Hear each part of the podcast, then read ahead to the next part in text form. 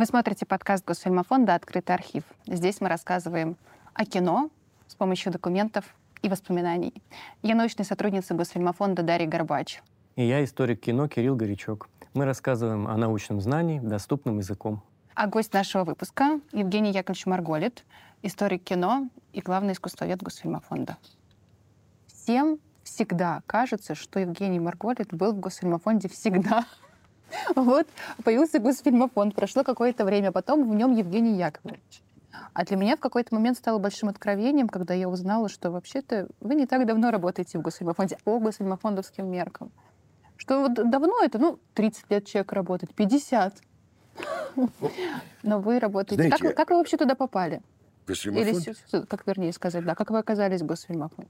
Э, В смысле, в, в штате В или... качестве сотрудника, когда А. вы стали сотрудником. А, Расскажите господи. про это. благодаря... э, Вот надо, надо э, знать, кого воспитать. Да.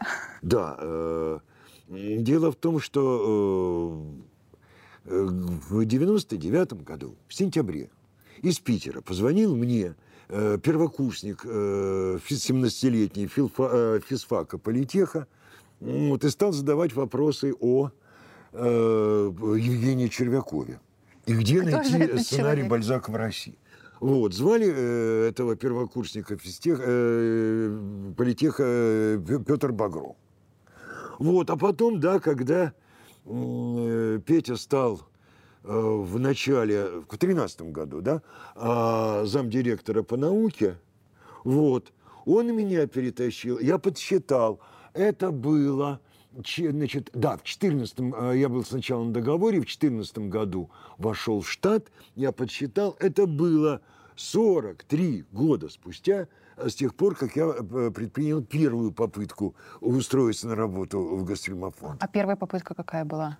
В 71-м, когда я закончил э, институт, ну, очень хотелось же заниматься кино.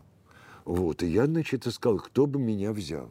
Потом я в 74-м, 75-м я приезжал, когда диссертацию писал. Вот, и там меня привечал и опекал тогдашний замдиректора по науке Одиссей Викторович Якубович Ясный. Вот, и он мне а, объяснил, что не рыпаться и надеяться мне не на что. Не возьмут. Не возьмут. Как он ошибался? Да. Ну, так кто же знал, что все так... Да.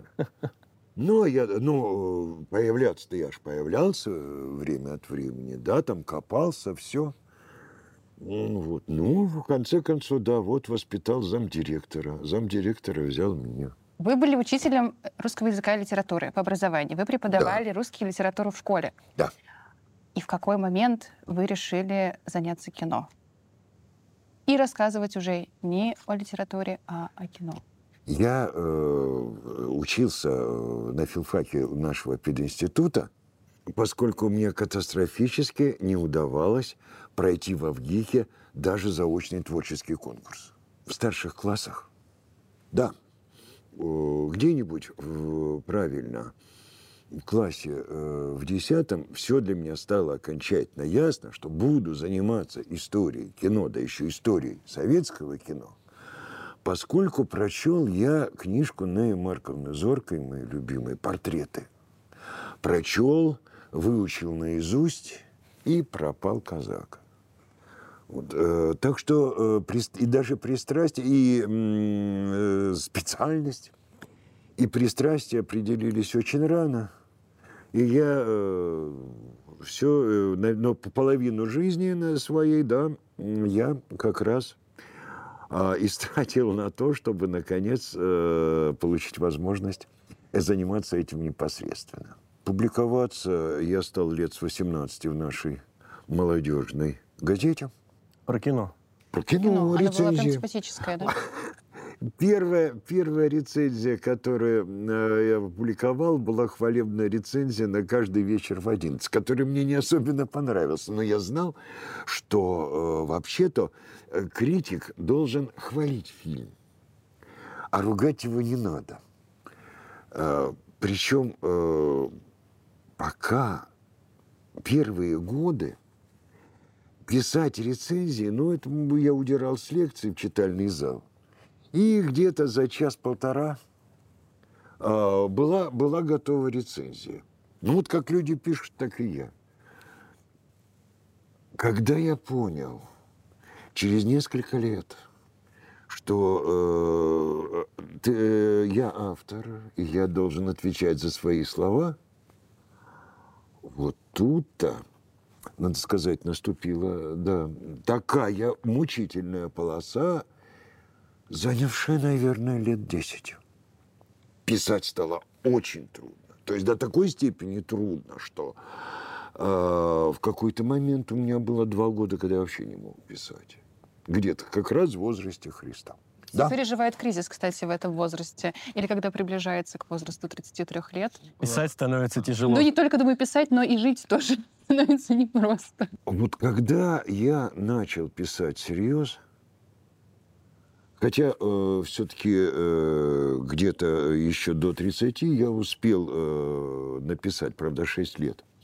Писал диссертацию только с помощью моего замечательного друга, выдающегося нашего автора Виктора Петровича Филимонова.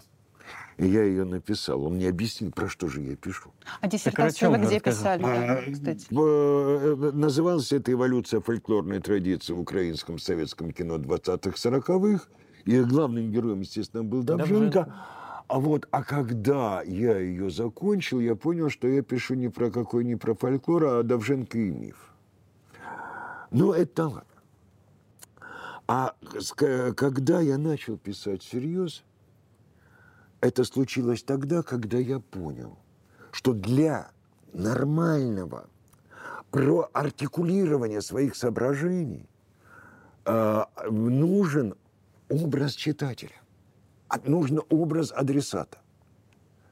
Это просто началось с того, что в Москве я э, посылал своим э, луганским друзьям э, подробные письма, что описывал московские впечатления. И как-то, да, и как-то э, один из друзей мне сказал, ну ты, говорит, просто э, написал, ты просто э, посылаешь э, лихие рецензии, я от тебя такого не ожидал. К писанию моему он справедливо относился до этого скептически. То есть вы приходили, смотрели фильм в кинотеатре и писали да, о своих впечатлениях? Да, конечно. Но это было все в формате дружеской переписки? Да. И тут, вот тут я понял, что э, на самом деле э, текст получается, когда э, ты создаешь в нем образ своего адресата. Он должен быть предельно конкретизирован. Интонацию разговорную нужно не снимать письменном виде. Наоборот, ее нужно усиливать до предела. Тогда это начинает работать. Это оказалось еще, ко всему прочему, очень интересно э, синтаксически. Вот.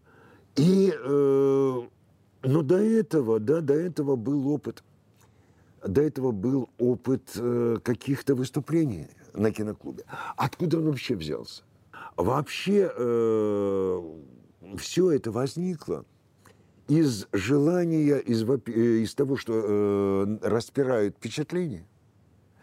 Тебе необходимо поделиться. И ты уже ищешь э, собеседника, ищешь того, кем делить. У нас, кстати, есть э, вопрос, э, который очень многим гостям задаем. А, звучит он приблизительно так. Как я стал киноведом?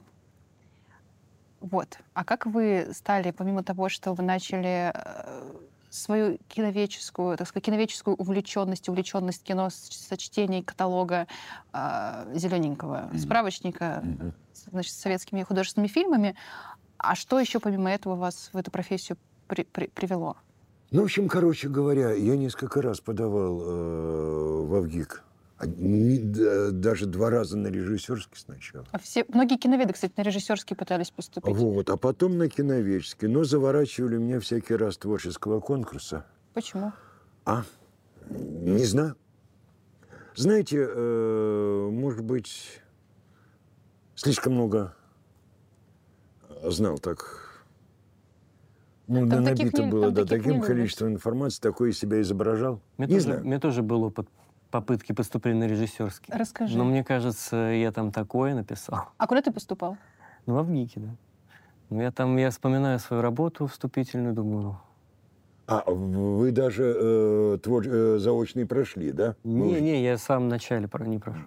Ну, там просто надо было написать вступительную работу, это какой-то кошмар, вспоминаешь, что я там написал. Я помню, в очереди познакомился с девушкой, которая в шестой раз по- поступала. Она сказала, я поступлю как Драшитову. Я поступлю к Ты нему. поступил? Не знаю. Я- Мы с ней больше никогда не виделись, но она была очень настырна. Она говорит, я шестой год здесь, но я поступлю к Бедрашитову на режиссуру. У меня был такой комплекс по поводу ВГИКа, что я э, заходил потом еще 30 лет спустя э, во, во ВГИК с ощущением того, что я заяц, который без билета прокрался на Парнас. Вот э, комплекс прошел только, когда я впервые там, значит, э, читал лекции, был мастер-класс, ко- который устраивали э, Саша Трошин, Александр Степанович с ним, Александр Дымшиц. Вот. А потом э, спецкурс по эксцентриаде в советском кино у студентов мастерской Полоки. Ну и успокоился.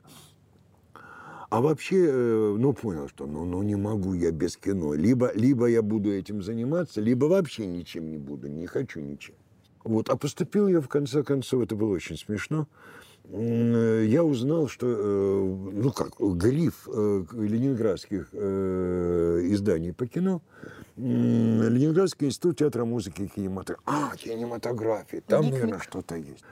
И попер я в 71 году летом а, и добрался до Исаакиевской. И это же надо было, что это был понедельник, присутственный день. И я зашел и начал что-то мычать, что я вот кино. Мне спросили, вы в аспирантуру хотите? Я сказал, да, я в аспирантуру хочу. Хотя э, толком, что это такое, я так и не знал. Вот. Ну, в общем, мое мычание, кажется, их заинтересовало, и я стал... Но мне нужно было что? Мне же э, отработать два года. И я за эти два года, я переписывался. И Меня, в общем, там просто стал б- моими няньками и наставницами а, стал, в общем, весь сектор. Во главе, значит, э, прежде всего, это была замечательная Изольда Владимировна Сепман. Вот, э, Вера Александровна Кузнецова, Верочка, э, Стелла Гуревич, э, Леонид Григорьевич Муратов, автор итальянского экрана, а, Лев Шварц. Интереснейшие люди. Вот я был, конечно, человек дикий. Ну, через два года они мне, да, я прошел стадии мальчик, э, интересный мальчик, которого э, надо, которому надо присмотреться, до мальчика, которого нужно взять. В общем, 23 года я таки поступил в аспирантуру. Дикий был страшно. Но все было очень интересно. А вы же себе представляете, там ребята-то, я уже не говорю о секторе, который Да. был там Как там все дети интеллигенции, наверное, петербуржцы, ой, А? Да, ленинградцы, там же извините. ребята Дети из э, семей. консерватории были, Да. значит, вместе со мной поступали. На, э, на, на сектор, на заочно поступал э, Женя Прицкер, который был другом Бродского, а потом был редактором последних э, картин Германа. А я ходил с разинутым ртом. То есть вы приехали, получается, в Ленинград и сразу же поступили в Да. Зубовский, да? Да. А сколько лет вы в Ленинграде провели? Вот три года. Три года. То есть Три пока года. учились в аспирантуре? Да, я был в очной. Вот, и, конечно, уехал ни черта так и э, с, без готовой диссертации. Вот. э, Варианта было, э, наверное, три. У меня общей сложности э, написалось страниц 300 или 400. Вот. И ничего на самом деле из этого не вошло в окончательный вариант. Но э, в, э, через три года после окончания срока, в 79-м, и надо сказать, что э, сам факт того, что такой раздолбай, значит, все-таки что-то написал, и даже не безинтересно. Вот, он так изумил ученый совет, что прошел, прошел еди- единогласно, что было небезопасно. Потому что не было у меня из Киева ни одной а ни одного официального отзыва. Я таки попал, как предсказывала мне замечательно выражившая Майя Костина Панфилова, ученый-секретарь, э, могут, может появиться черный оппонент. И он таки появился. Мне таки послали эту диссертацию, ИОК послал в Киев. А там бы зарезали бы ее, ну, в чуж... Э, вторгся в их пространство. Но получилось, ну, фантастически. А, было два варианта, которые меня могли спасти. Оба сработали. А Оксана Станиславовна Мусьенко, такая замечательная, замечательная исследовательница, дай бог здоровья, вот, она э, посмотрела, ей, значит, это понравилось, но отдала она на рецензию э, Вадиму Скоротовскому э, рецензирование диссертации 40 рублей. Это треть средней зарплаты месячной. И он написал, да, и ему она очень понравилась.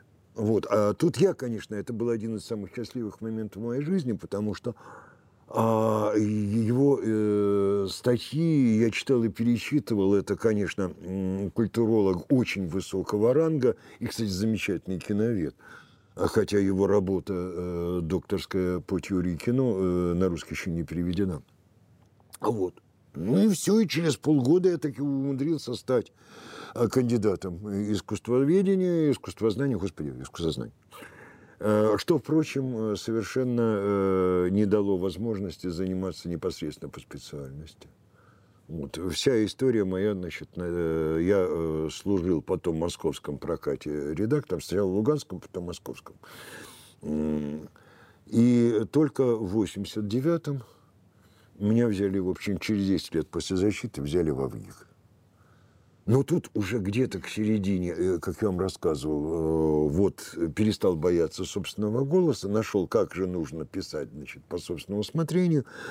А это было в середине 80-х годов. И мне уже публиковало искусство кино.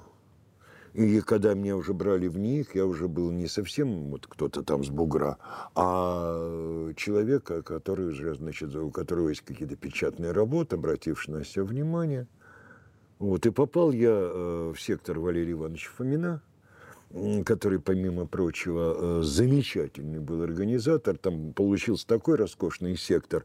И э, под руководством э, Виталия Трояновского, Виталия Антоновича, мы, значит, туда Ира из Волова как раз э, пришла через несколько месяцев после меня а вот Андрей Шемякин. И мы выпустили э, вот этот вот двухтомный кинематограф оттепели. Действительно получился классный. Так что да, и вот э, и тут меня уже, да, стали охотно печатать. Вот, на самом деле, э, надо сказать, что э, я, в общем, даже не думал, что э, карьера получится. Это вот как раз э, мне нужно было одно. Мне нужно было непосредственно сесть и возиться, возиться, заниматься историей кино. Вот, а потом, да. А потом оно пришло само собой, как я понимаю, награду за мое бескорыстие. О карьере я не помышлял. А вот о работе, да. Э, как э, Чуковский писал, пишите бескорыстно, за это больше платят.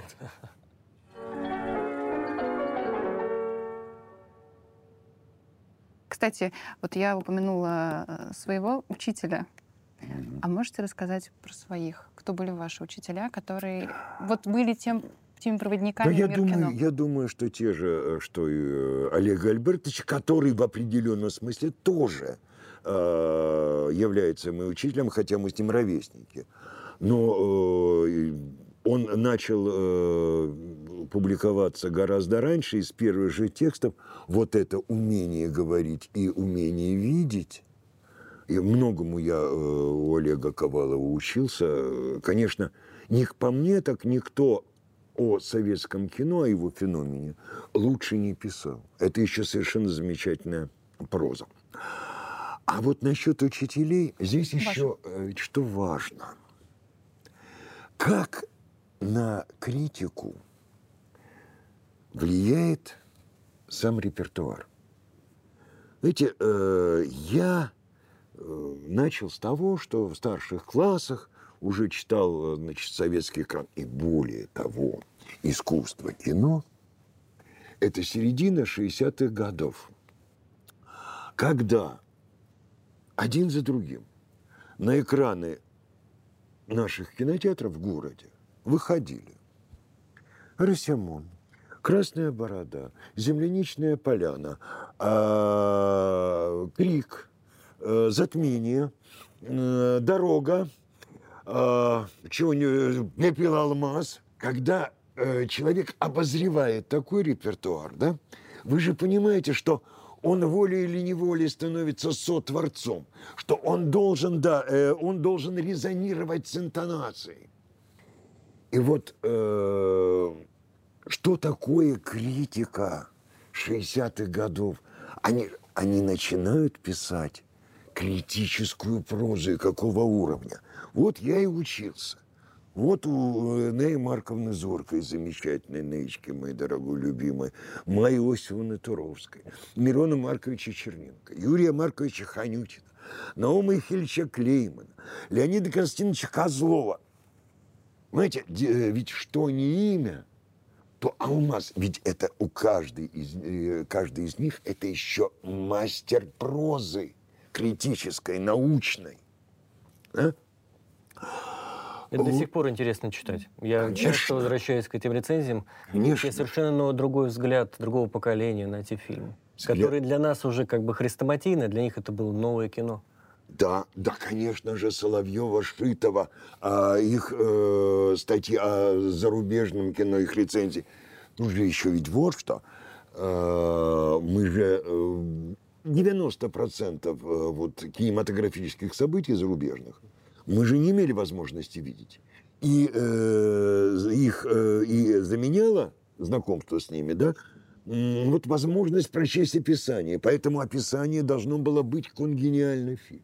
А эти люди, э, эти авторы это умели. Другое дело, что, э, что касается э, непосредственно стилистики, да, то э, понятно, но нетрудно догадаться, что первым делом я переболел стилем Шкловского. Это болеют все, это, конечно, совершенно безуспешно, но вот, а вот э, сильнейшее, да, сильнейшее влияние, э, очень для меня полезное, это были тексты Льва Анинского. Вот насчет разговорной интонации, этому я учился э, у него.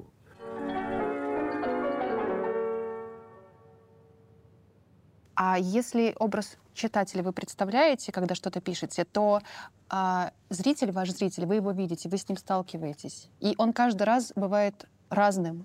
Ну, зависит от места, где вы выступаете. И вы его видите, и вы можете увидеть какой-то отклик в его глазах. Нужно подстраиваться под зрителя, когда вы с ним говорите о кино. Подстраиваться. Знаете, э, подстраиваться... Ну, Я не, э, адаптироваться. я не подстраивался, э, Даш, под- и хотя бы из-за своей подслеповатости. А Вот- это, кстати, да, это очень важно. Да. Вы попросту его не видите. Вот, а Зрителя. я его только слышу. Чувствуете. Я его слышу, и да. слышите. А, Потом э, зритель, который э, ну, приходит на э, фильмы, которые показываю я, да, это все-таки зритель специфический, потому что я показываю то, что уже может выглядеть раритетами. То есть это зритель э, уже подкованный. Вообще, э, естественно, э, ищешь своего, своего собеседника. Киноклубы-то возникали, потому что хотели смотреть какие-то картины, о которых доходили легенды. Вот. И которые, естественно, не шли в прокате, потому что было достаточно, выпускалось картин год, чтобы э, значит, то, что не э, принимает, не особенно э, притягивает э, массовую аудиторию, мы имели возможность посмотреть. В Луганске это произошло, кстати, очень показательно. Из Андрея Рублева. Когда в 1972 году зимой Рублева выпустили, он э, на экран официально э, три дня прошел в одном из наших кинотеатров. Ну, мы-то, естественно, успели посмотреть по два раза. Ну, что. Дальше он сошел, как некассовый.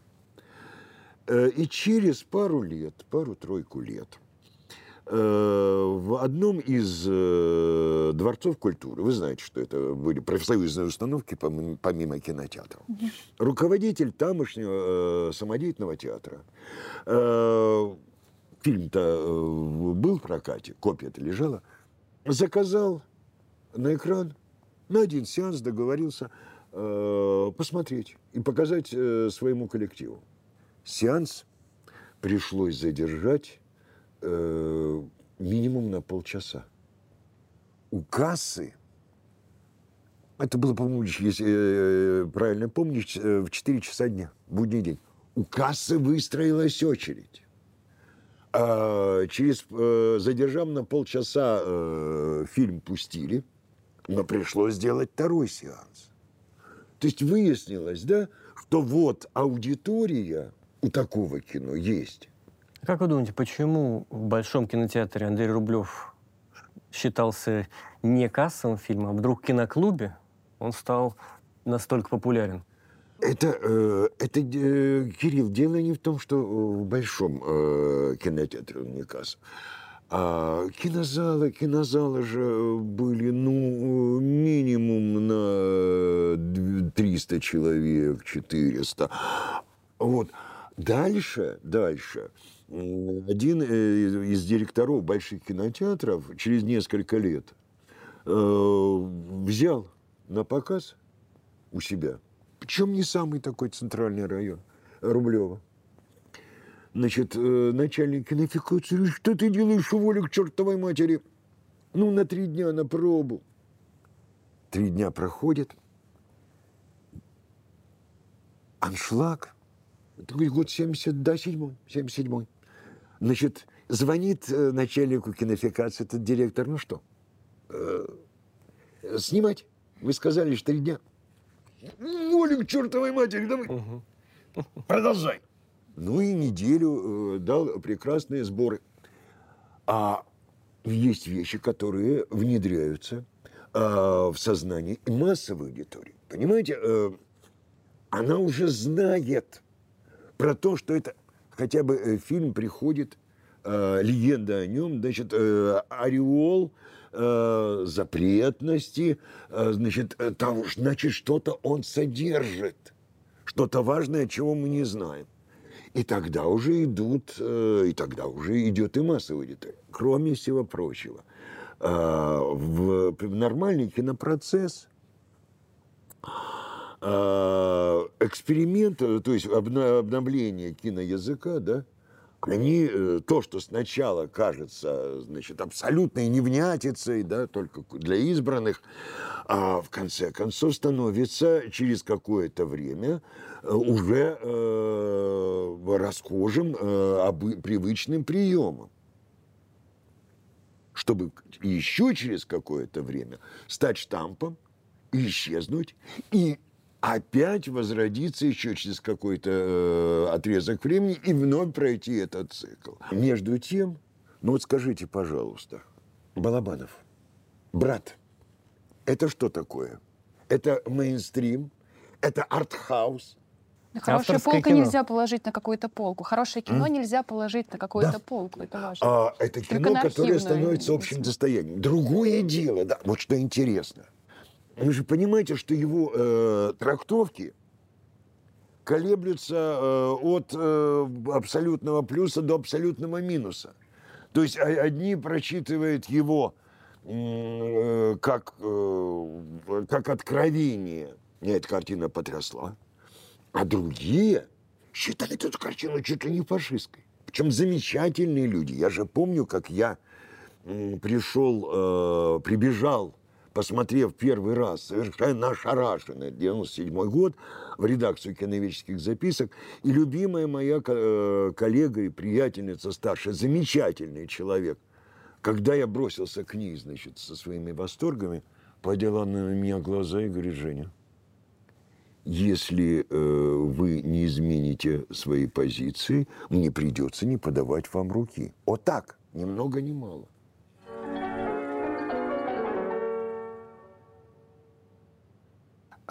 Когда пришлось заниматься агитфильмом, ну, в советском э, историографическом каноне, значит, ну, агитфильм э, обязательно учитывается, это новый материал, значит, э, первые э, картины с правильных идейных позиций. Но понятно, что толку э, в качестве агитационного, агитационного чего, как, господи, средства, да, э, никакого, э, значит, толка от них не было. Тем более, что существовали в одной-двух копиях. А художественные достоинства, то есть ну, режиссерская игра, это все пытались давлить это э, новое вино в старые э, мехи и в высшей степени, да, э, безуспешно. Было одно но. Вот и, если сейчас смотришь, ну вот какой-нибудь там фильм Бориса Чайковского «На мужицкой земле», это же уже замечательно выразительно по фактуре. Правильно. Почему? Оператор Тиссе. И вот Даш, хроникер в моменты потрясений не может выбрать себе, себе удачную, э, то, э, удачную э, точку съемки. Он должен адаптироваться к ситуации. Поэтому он снимает то э, с крыши движущегося вагона, а, то он э, снимает э, где-нибудь там э, лежа, задрав голову, задрав э, камеру. Более того, камера, конец десятых годов, статичная. В сцене э, клятвы, которую принимают красноармейцы какого-то полка в присутствии Подвойского, а стоят они кругом. Камера движется, делает круг на 360 градусов. И вот именно благодаря хронике и э, прежде всего оператор, э, операторам, хроникерам рождается эта новая эстетика э, 20, кино 20-х годов от стачки Эдуарда Тессе до 41-го Якова Протазанова, где, э, сним, э, которую снимал э, Петр Ермолов. Понимаете, и вот еще что вы, э, интересно тут, конечно, э, в операторы, это поколение операторов, идут, в отличие от тех, кто создавал ранее русское кино, и были владельцами э, фотоателье, ну, были э, фотографами-профессионалами. Не- э, в это время ведь существует уже очень серьезная э, школа в России художественной фотографии. Да? Никто из ее представителей, ну, кроме Прокудина Горского с его э, экспериментами э, с светом, никто э, не, не собирался э, в кинематограф идти. Пришли новые люди, новые молодые. А так ладно, новые люди. Даш, люди пришли, просто поперли, что называется, из художественной фотографии. Тот же Тессе, те же э, создатели да, операторской школы на Украине, э, Москвин, Гар- э, Горданов, э, Михайлов.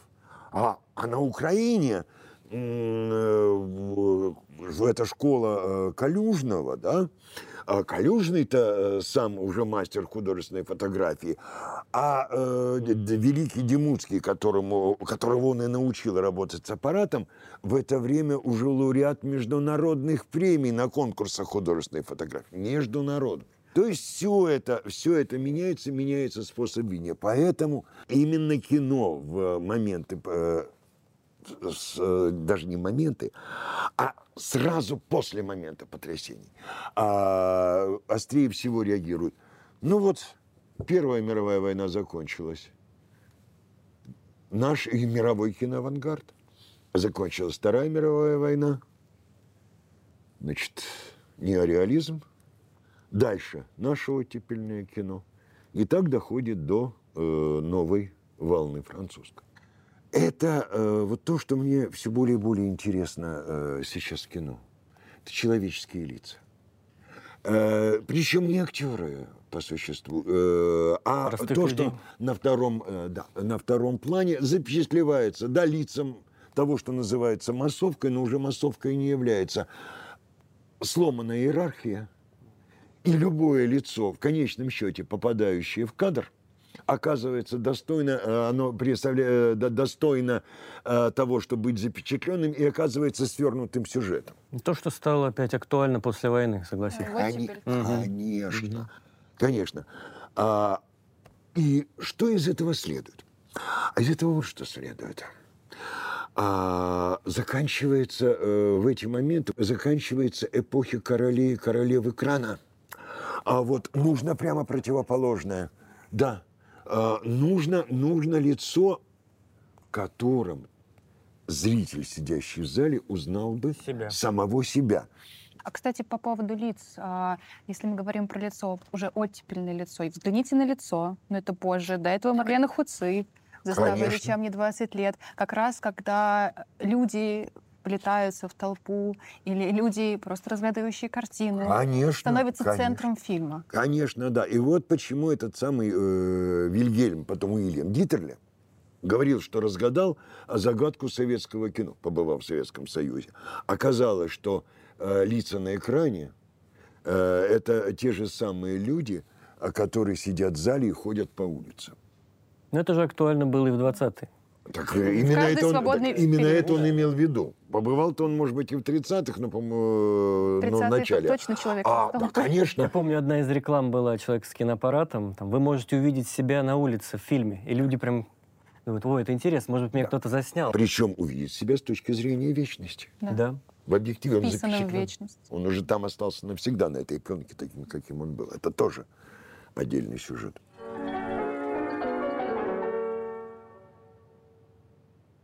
Какова роль архива в просвещении? Отличается ли роль э, архивиста-просветителя, а вы все-таки архивист-просветитель, ну, я, конечно, упрощаю, от, э, допустим, э, человека, который является кинокритиком и точно так же приходит э, в зрительный зал общаться с, с людьми, которые пришли посмотреть Вот кино. Чем, чем отличается даже роль архивиста-просветителя?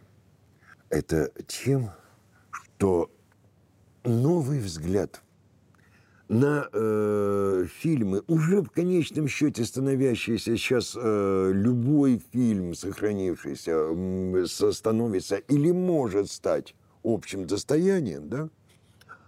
А архив необходим. И моя роль заключается в том, чтобы э, погрузить эту картину в контекст, в котором она создавалась. А, Что, да, что она действительно, что вызвало ее к жизни. А, И выявить те смыслы, которые вроде бы, да, которые, были, которые незаметны были, э, когда она появилась. Ну, не только. Я вот, кстати, хотела поговорить на тему того, как а, вообще кинодеятели второго плана, или второй, это может быть режиссеры второго ряда, или вообще люди, которые очень со стороны находились а, в стороне кинематографического процесса, они вдруг благодаря тому же бумажному архиву Госфильмофонда оживают и э, становятся так и вполне себе реальными, и, в общем-то, как будто бы даже интересными рассказчиками истории кино. Вот, кстати, мы с Кириллом вчера разговаривали на эту тему. Кирилл меня спрашивал про Фелю Шпиковскую, что вот воспоминания супруги Николая Шпиковского, Фели Шпиковской, а, машинописные, Найдены. но не найдены, они как Ну в архиве ничего нельзя Даша, ну найти. кто оно, нашел? Вы просто, нашли. оно просто там лежало, оно не терялось, скажем так. А, И перечитав эти воспоминания, мы можем, в общем-то, какие-то интересные подробности быта 20-х и 30-х годов узнать. Конкретно этой семьи, их какие-то м, узнать, что происходило в их жизни. А, И с какими удивительными людьми, э, например, встречалась совершенно не, не- не значащая ничего в кинематографическом, там, литературном процессе женщина. Она встречалась и с Бабелем, и с э, и Мандельштама видела украдкой. И кто-то там еще был, но я уже забыла, потому что дело было давно.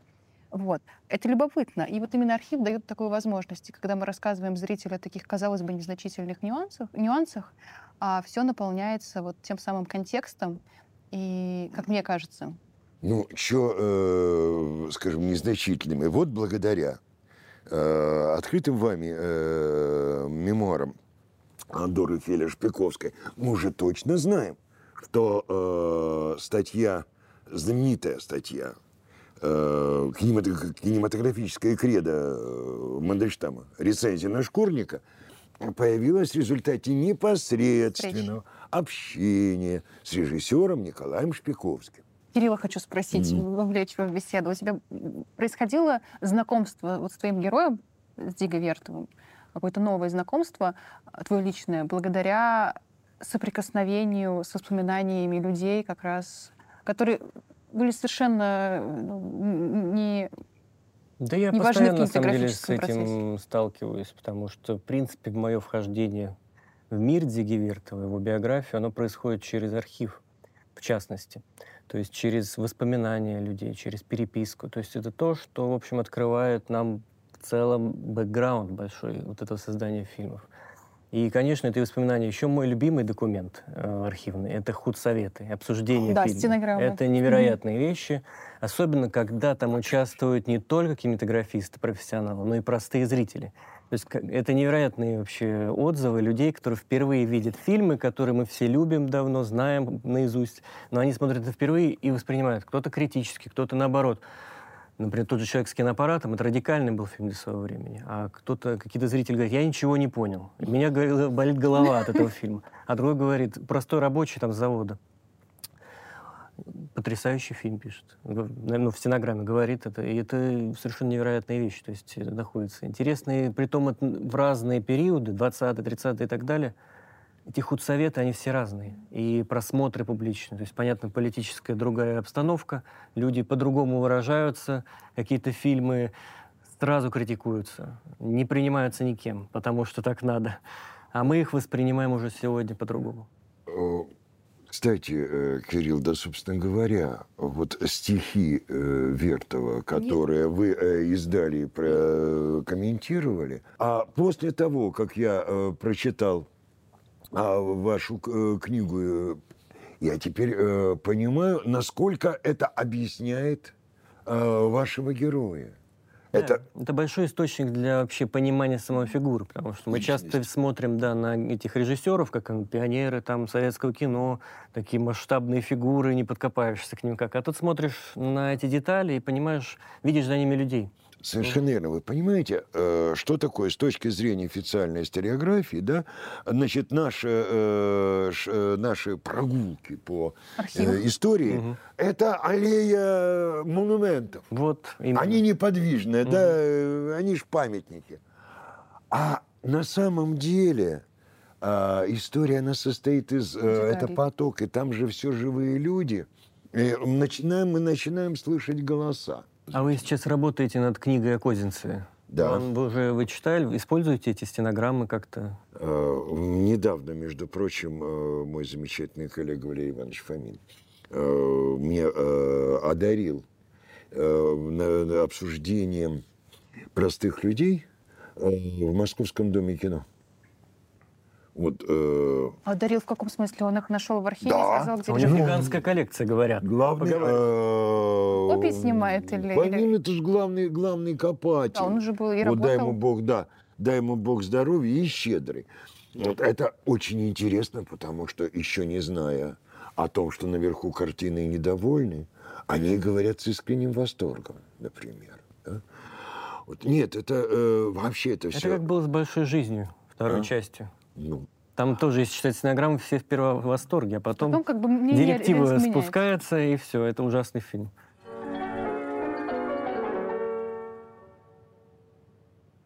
Я хотела просто, чтобы мы плавно перешли уже чему? к следующей теме, если можно. да, да. Вот. А, и поговорили о кинематографистах, которые оказались в странных условиях и уехали в Госфильмофонд для того, чтобы там работать. Таких было немного, Ой, совсем немного. но тем не менее они были. Например, а, режиссер Мачерет. Э, Мачерет оказался не просто э, киноведом, а он оказался серьезнейшим киноведом, без художественных течений и реальности мира на экране, простите, я, например, своего кинообразования представить не могу. При том, что одна из любимых картин с детства была и остается, по крайней мере, одна, это «Ошибка инженера Кочина». Удивительно, да, изысканный жанрово-безупречный триллер. Вот, э, И именно Александру Вениаминовичу мы обязаны появлением на э, свет, выход свет э, каталога «Советские художественные фильмы». Называем зелененький каталог. Зелененький каталог. Между прочим, да, Кстати, как вот. ты говорю, извините, Евгений Яковлевич, как ты говорю Кириллу, Кирилл, не мог бы ты оперативно посмотреть в зелененьком каталоге что-то? Ну, нам нужно было А. подготовиться к предыдущему выпуску. Кирилл меня не понял. Вот что значит человек не из Госфильмофонда. Даже, э, Кирилл, даже уже не говорят э, зелененький каталог. Просто Ну, я- посмотреть зелененьком, написано Мгм, зелененьком, исправить зелененьком, да. Опять же, вот без него представить себе нашу деятельность невозможно. Хотя он не так много лет проработал в Госфильмофонде. А, но- ну как, ну, ну, лет, ну, по-моему, шесть. Это для фо- Госфильмофонда немного, это считается... Ну да, а сколько, да, сколько, сколько успел сделать? Как я стал этим заниматься, на эту стезю ступил. Вот что. Любимое чтение. Это 61 год, на 62-м добралась лышечка моя. Это мне было, значит, мой э, пятый и шестой класс. Любимым чтением были эти первые два тома. Названия, которые бередили воображение. Каталог, каталог вы читали. Да, да, Ребенок, да. который читает каталог. Ну что, а потом, между прочим, Все сразу было про вас понятно. Евгений Яковлевич. Так, э, слушайте, а потом появился Артем Олегович Сопин, который Тоже уже не просто, читал? он не просто читал, он его редактировал и правил. Тоже в школьные Тоже в годы. шестом Да, да, классе? да, да, да, да, да. Кстати, да, очень да. похоже, да. Мгм. Прекрасно. А, Да, вот это не тоже, ну так заманчиво. Э, Что только не обещали эти названия, боже мой, что за ними виделось. Но потом все это, да, вот очень хотелось посмотреть. Теперь гордо могу сказать, что посмотрел почти все.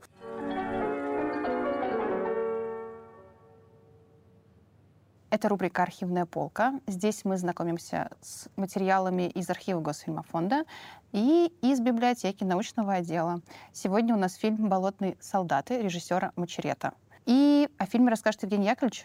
И Для того, чтобы нам познакомиться с материалами, потрогать их руками, нужно надеть очки Да. Так, И и перчатки. перчатки. Да.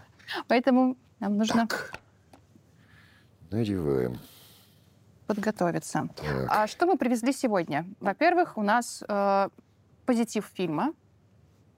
Это коробки с пленкой. Всего фильм «Болотные солдаты» состоит из восьми частей. На столе у нас лежат три части, соответственно, еще пять за кадром. Мгм. Это газета «Кино» от 1938 года из а, библиотеки научного отдела. Это монтажные листы, они лежат чуть ближе к Кириллу. Рекламная продукция, где мы можем... Либретто, да? Тут, кстати, и либретто тоже есть. Да, это Да, обязательно. Обязательно. И Э, э, Либретто, да. либретто, и, собственно, действующие лица, Мгм. кто фильм делал. И есть еще одна такая одинокая фотография из фильма. Евгений Яковлевич, Мгм. что можно рассказать про фильм Мачерета «Болотные солдаты»? Что можно Или рассказать? о времени, когда его снимали, об истории создания фильма. Вообще, одна из э, излюбленных, одно из излюбленных мест действия в советском кино 20-30-х годов – это Германия. Э, Если помните, э, в «Обломке империи» Эрмера в 29 году э, встречаются на поле битвы два солдата, русский и немецкий, вдруг обнаруживают, что у них одно лицо. Вот такая своего рода страна-двойник. Поэтому э, с э, Германией, с немецкой темой было связано очень много в нашем кино. Не просто. Вспомним копродукцию. Межрапом фильм был, да, э, э, получал кинооборудование э, из Германии. И, собственно, на, прежде всего на прокат Германии была ориентирована его продукция, Межрапом фильмовская. так? Некоторые фильмы и снимались в Германии. Германии. И многие режиссеры уезжали снимать да. в. Германию. Совершенно верно. Но все дело в том, что надо было кинематографу отреагировать на э, появление фашизма. Знаете, что такое фашизм? На этот вопрос наше кино стало отвечать только 30 лет спустя. Фильм Михаила Рома «Обыкновенный фашизм» – это, э, по существу, первая серьезная попытка разобраться в природе этого явления. А понятно было одно, что это нечто страшное. А, Это мир воплощенных страхов, понятных советскому зрителю. Если а, мир советский был миром дня, миром солнца, то по противоположности а, мир Третьего Рейха – это был мир вечной ночи, мир, э, по которому рыщут озверевшие штурмовики. Мне кажется, это хорошо видно по фильмам военного времени. Там тоже радуга. Это, да, это обязательно. Но вот э, по существу первым э, визуальный образ этого мира э, создают как раз э, болотные солдаты. Удача предвещала здесь все. Сценарий Юрия Олеша. С мачеретом они и дальше будут работать, и блистательно, да, в ошибке инженера Кочина. А Мачерет Германию знал не понаслышке. А, Он э, работал э, в торгпредстве в конце 20-х годов несколько лет. Вообще человек, который получил университетское образование за рубежом. Кстати, именно э, у него на его дебюте, а начинал уже в звуковом кино «Дела и люди», э, проходил свою первую э, кинематографическую школу Михаил Ром, коль мы о нем заговорили. Так вот, это э, болотные э, солдаты, ко всему прочему, еще в э, работе над э, фильмом, в основу которого были положены очерки нескольких иммигрантов-антифашистов, а, были э, привлечены э, были привлечены и эти самые мигранты. И э, прежде всего нужно упомянуть художника Артура Бергера.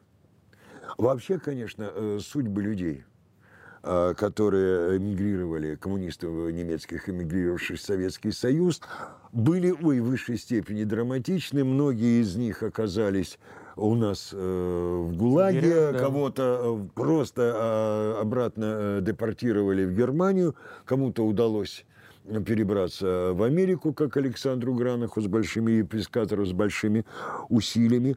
Но вот два человека, э, которые не просто э, закрепились в советском кинематографе иммигранта, но и э, сделали серьезную карьеру благодаря своим дарованию. Это режиссер э, профессора Мамлока э, Герберт Рапопорт, многолетний ассистент папста, и это художник болотных солдат э, Артур Бергер. Вот откуда э, такая выразительная выразительность этой среды. Э, ну, Добавим еще, что один из самых ярких барочных московских операторов Евгений Андриканя снимает картину. Актерский состав, э, Олег Жаков, э, Семен Межинский, юный, но уже очень выразительный, узнаваемый Алексей Концовский. Наконец, сам сюжет. Это э, сценарий, который назывался «Вальтер». Кстати, в это была сохранился сценарий, А? но говорю, в Госфильмофонде По сохранился счастью, сохранился, сценарий. да, первый Очень красивая у него обложка. К сожалению, мы не можем его привести, потому что он единственный. А привозим мы только дубли, но да, сценарий есть. Это была история человека совершенно политичного, э, который случайно попадает э, в, оказывается, попадает в немецкий концлагерь. Волей случая. Вот. И, естественно, именно там из обыкновенного наивного парня, который э, не имеет никаких претензий э, к Рейху, он становится активным борцом. Его роль играл Иван э, Коваль-Самборский, который тоже Германию знал не понаслышке. Он был один из плеяды межапомовских актеров, которые в конце 20-х годов были приглашены на э, работу Германии совместной копродукции, как Вера Малиновская, Анна Стен, Валерий Инкижинов. И э, Коваль-Самборский был единственный, кому удалось вернуться на родину.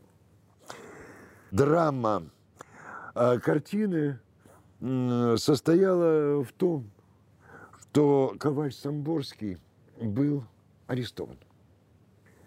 Э, По ходу, буквально когда работа над картиной уже заканчивалась, в конце 1937 года.